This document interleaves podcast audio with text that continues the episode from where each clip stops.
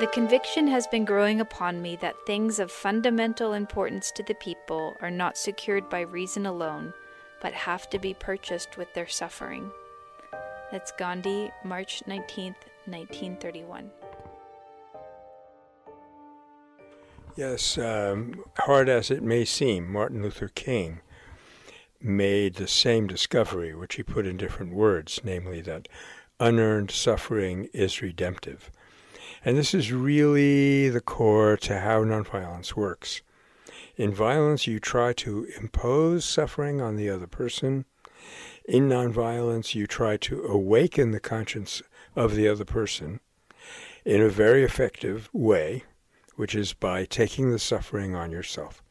Now, of course, this suffering can be a wide range. It can be anything from a minor inconvenience to the risking of your very life if you keep in mind the formula that we're body, mind, and spirit, as Gandhi always recurred to this in one form or another, it helps you to realize that we are not extinguished by the biological death of the material being.